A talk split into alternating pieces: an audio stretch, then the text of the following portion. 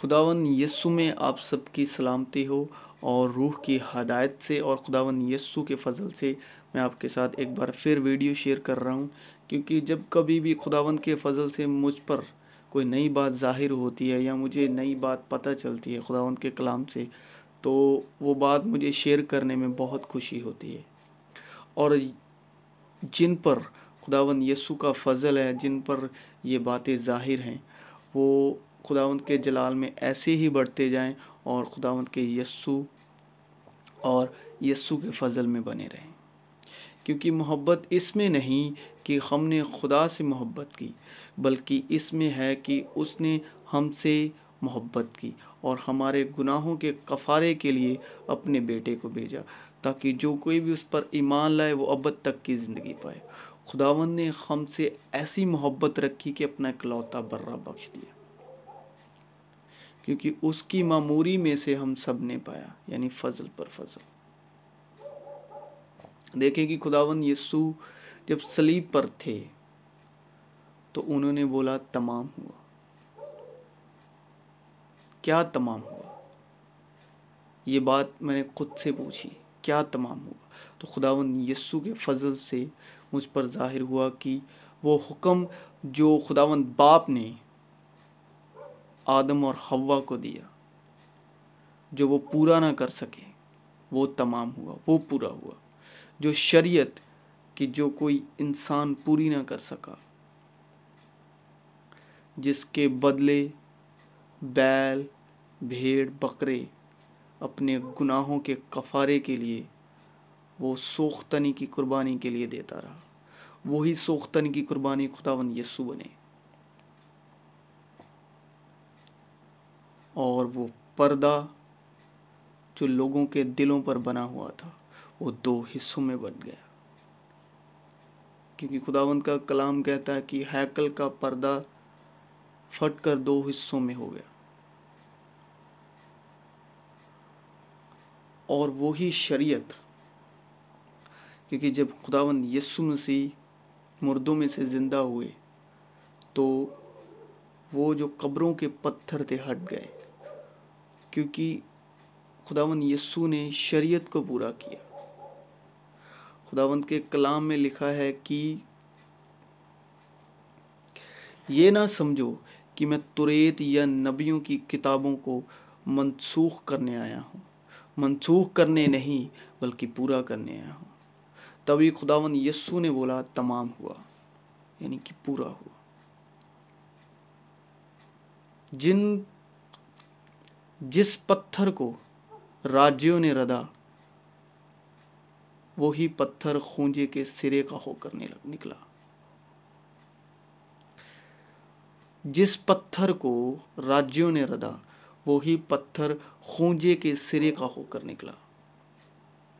تبھی جس پتھر پر وہ دس آگیں لکھی جائیں گی جن پتھروں پر وہ شریعت لکھی گئی، کیونکہ شریعت تب ہی ہٹ سکتی تھی جب وہ پتھر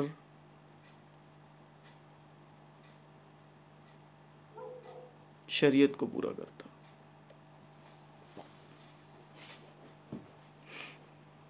کیونکہ پتھر ہی پتھر کو کاٹتا ہے۔ تبھی وہ پتھر جس پتھر کو راجیوں نے ردا جس پتھر کو راجیوں نے رد دیا، اس کو منسوخ کر دیا وہی پتھر خونجے کے سرے کا ہو کر نکلا۔ تبھی وہ شریعت کے پتھر ہٹے اور لوگوں کے دلوں پر سے پردہ ہٹا۔ وہی پردہ۔ مگر آج تک جب کبھی موسا کی کتاب پڑھی جاتی ہے، تو ان کے دل پر پردہ پڑا رہتا ہے۔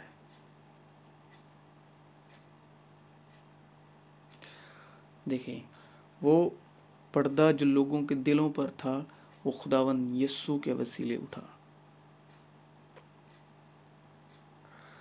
کیونکہ خداون یسو باپ کا حکم پورا کرنے آئے تھے، جو شریعت اور نہ ہی باغ عدن میں ہوا اور آدم سے پورا ہوا۔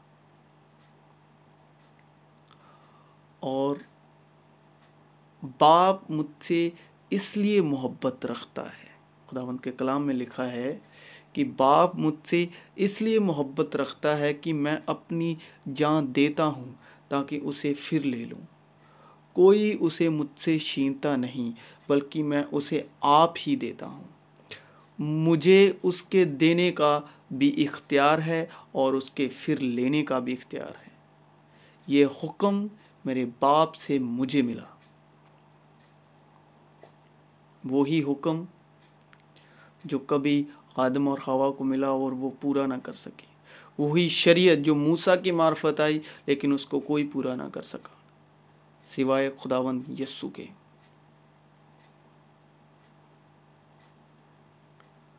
وہ پتھر جن کو راجیوں نے ردا اور وہ کھونجے کے سرے کا ہو کے نکلا۔ تبھی قبر کے پتھر ہٹے۔ وہی قبر کے پتھر، وہ قبر کے پتھر نہ تھے، وہ شریعت تھی جن پتھروں پر شریعت لکھی گئی تھی۔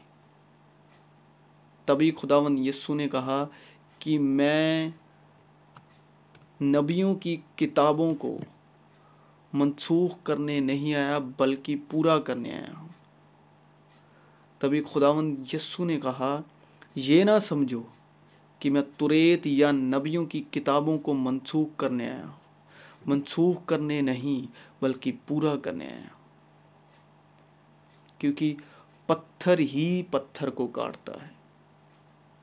وہی پتھر جس پتھر کو راجیوں نے ردا اور وہی پتھر خونجے کے سرے کا ہو کر نکلا۔